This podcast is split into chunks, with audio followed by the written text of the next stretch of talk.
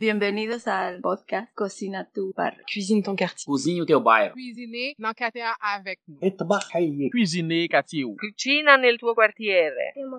Cuisine ton quartier. Ici Annie Roy de Atza quand l'art passe à l'action.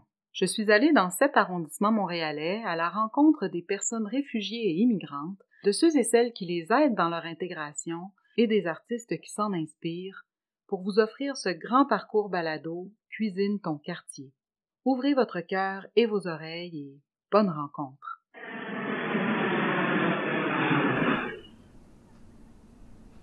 Faire plaisir à la famille, moi j'ai des jeunes enfants, c'est clair que ce serait du spaghetti ou une lasagne, parce que ça, tout le monde aime ça, le spaghetti et la lasagne. Avec un bon pain à l'ail, une salade César, on l'a fait la fin de semaine passée. Tout le monde aimait ça, suivi d'une fondue au chocolat, c'était épique. Bonjour, je suis Tania Charon, bienvenue à la balado Cuisine ton quartier, Pierrefonds-Roxborough. Je suis une petite fille de la Chine. J'ai fait des études en psychoéducation à l'Université de Montréal. J'ai commencé comme travailleuse de rue à Dorval pour Ajoie en 2010.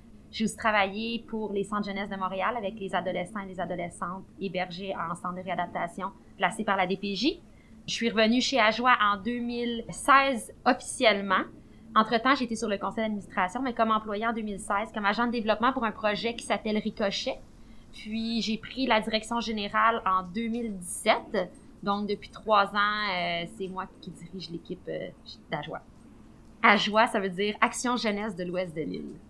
Notre mission première, c'est d'établir et de maintenir des services d'intervention auprès des jeunes à risque ou en difficulté, âgés de 12 à 25 ans, dans l'ouest de l'île de Montréal.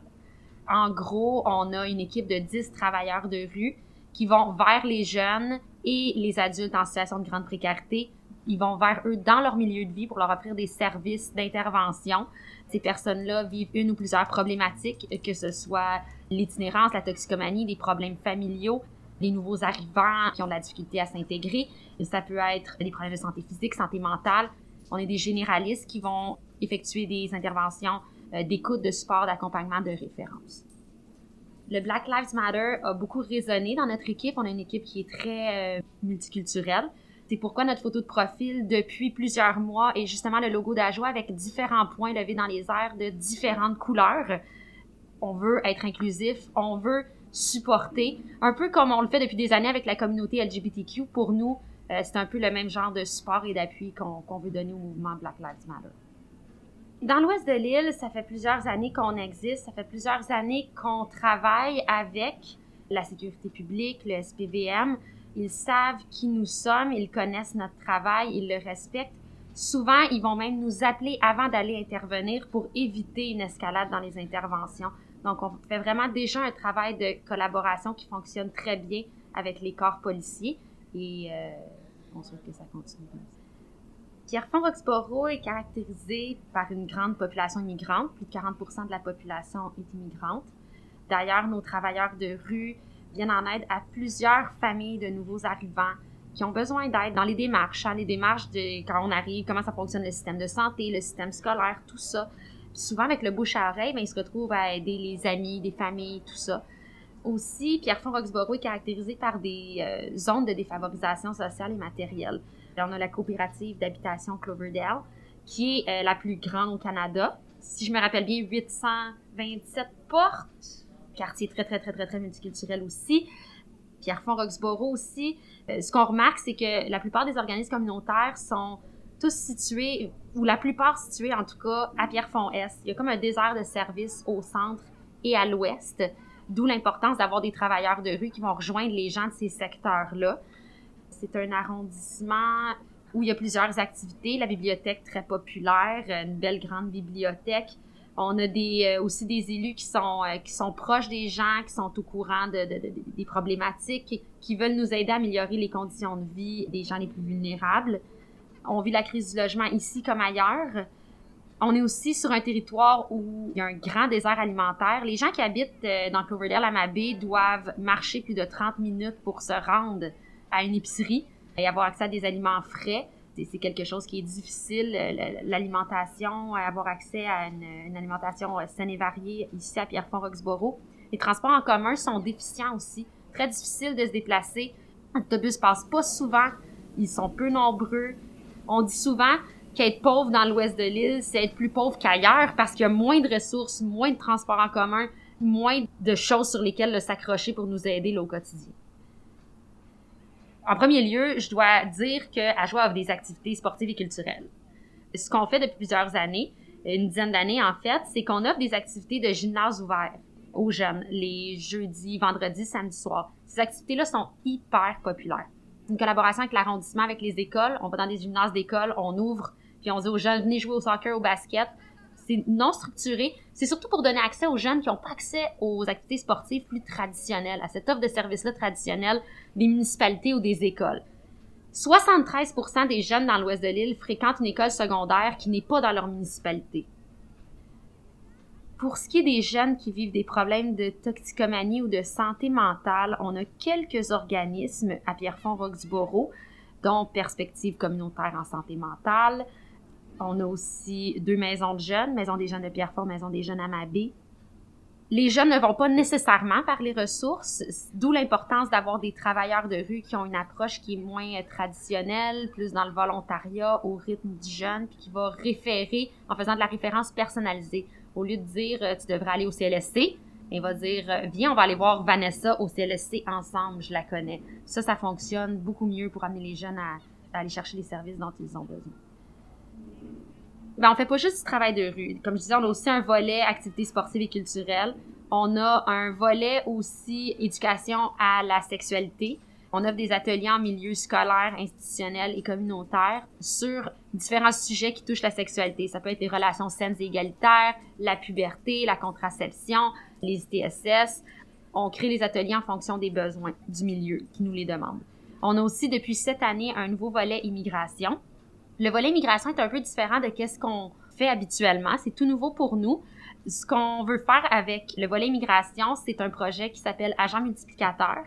En fait, ce qu'on veut, c'est recruter des gens issus de communautés culturelles pour en faire des connecteurs, des agents multiplicateurs qui vont agir comme courroie de transmission entre la société d'accueil et les communautés culturelles, en intégrant les espaces de concertation, en allant vers les organismes pour les informer des us et coutumes de leur propre communauté, mais aussi ce qu'on veut, c'est qu'ils organisent des activités d'échange interculturel entre les communautés et la société d'accueil pour justement faciliter ce dialogue-là. Il y a des jours où faire le travail qu'on fait est plus difficile parce qu'on est, on voit des situations qui frôlent l'intolérable parfois. Ce qui est difficile aussi souvent, c'est qu'on voudrait que les choses bougent plus vite qu'elles ne bougent finalement. Nous, on se fait une idée de qu'est-ce qu'il y a à faire, puis on fait des demandes, puis on veut que ça bouge, puis souvent on se bute euh, à la bureaucratie, au système, à la lenteur des procédures. Mais je pense que qu'est-ce qui fait qu'on continue toujours, puis qu'on garde cette espèce de, feu-là, cette flamme-là, de, de, continuer dans des conditions qui sont parfois difficiles. Le communautaire, c'est pas toujours les, les, plus belles conditions. C'est justement les, les petites réussites qu'on vit au quotidien. Euh, par exemple, quand j'ai une jeune qui m'écrit, euh, moi j'étais travailleuse de rang en 2010, donc dix ans plus tard, pour m'envoyer des photos de ses enfants puis me dire qu'elle est heureuse puis qu'on a fait une différence dans sa vie à un moment où c'était plus difficile, mais ben, ça c'est le gaz dans le moteur. Aussi, des fois, il suffit d'une petite bonne nouvelle, quelqu'un qui croit au projet, quelqu'un qui veut embarquer avec nous, un nouveau partenaire. Des fois, c'est juste qu'est-ce qu'il faut pour continuer à nous pousser. On a plein d'histoires de belles réussites. On a aussi, comme je disais, des histoires qui sont tristes ça a déjà cogné à la porte ici, là, puis j'étais dans mon bureau, puis j'ouvre la porte, puis le petit gars, il est là, il a 18 ans, puis il y a pas d'endroit où dormir ce soir, puis je me dis, c'est pour ça qu'on fait ça, c'est pour que ce petit gars-là ait un endroit où dormir ce soir, c'est pour que, pour que ce petit gars-là ait une porte où il peut aller cogner, où il sait qu'il va être en sécurité, qu'il y a des gens qui vont l'accueillir, les bras ouverts, qui vont regarder avec lui c'est quoi son besoin, répondre à son besoin. Ouais, c'est pour ça qu'on fait ce qu'on fait. Plusieurs défis se dessinent à l'horizon pour Ajoie d'abord le développement, la mise en œuvre de notre nouveau volet immigration. Un des grands défis pour Ajoie et pour les organismes de l'Ouest de l'île reste de défendre et faire reconnaître les réalités de l'Ouest de l'île. Souvent, et euh, vous l'avez sûrement déjà entendu, l'Ouest de l'île, c'est riche. Hein? L'Ouest de l'île, il n'y a pas de problème. Ça n'existe pas l'itinérance dans l'Ouest de l'île. Se battre contre cette mentalité-là, oui, il y a des zones de défavorisation, oui, il y a des problèmes de toxicomanie. Oui, il y a des problèmes de santé mentale. Oui, on a des gens qui couchent dans la rue, qui dorment dans des cabanons, qui dorment dans des abris de fortune, dans les endroits boisés. Oui, ça existe. Le défi est de faire reconnaître ces réalités et de trouver les partenariats financiers qui vont nous permettre de mettre sur pied les services qui vont répondre aux besoins qu'on observe. Parmi les défis, je pense que comme tous les organismes communautaires, le financement récurrent, le financement à la mission reste des défis de taille. Mais je dirais qu'à moyen terme, le volet migration est un défi qui, euh, un beau défi qui s'en vient. Et à moyen long terme, notre projet Ricochet, qui est justement de créer des solutions d'hébergement pour les jeunes qui vivent l'instabilité résidentielle, que ce soit pour une raison ou une autre. Hein. L'instabilité résidentielle, ça peut arriver à tout le monde. Les parcours de vie ne se ressemblent pas. On ne sait pas qu'est-ce qui peut venir fragiliser ces parcours de vie-là, qui peut faire en sorte qu'à un moment ou à un autre, ben, on n'a plus d'endroit qu'on peut appeler un chez-soi. Ricochet est vraiment euh, dans nos orientations pour les prochaines années, euh, développer des services euh, en termes d'hébergement pour, pour les personnes vulnérables. J'aimerais remercier les gens pour leur écoute, pour leur sensibilité et j'aimerais inviter les gens qui nous écoutent à se regarder entre êtres humains sans jugement. La vie nous amène parfois à des endroits incongrus. On sait jamais ce qu'une personne a vécu. On connaît jamais véritablement les personnes qui nous entourent. Puis j'invite tout le monde à garder euh, le cœur ouvert. Puis c'est ça, à laisser de côté le, le jugement. Merci encore de votre écoute. J'espère vous retrouver tout au long du parcours balado. Je vous dis à la prochaine.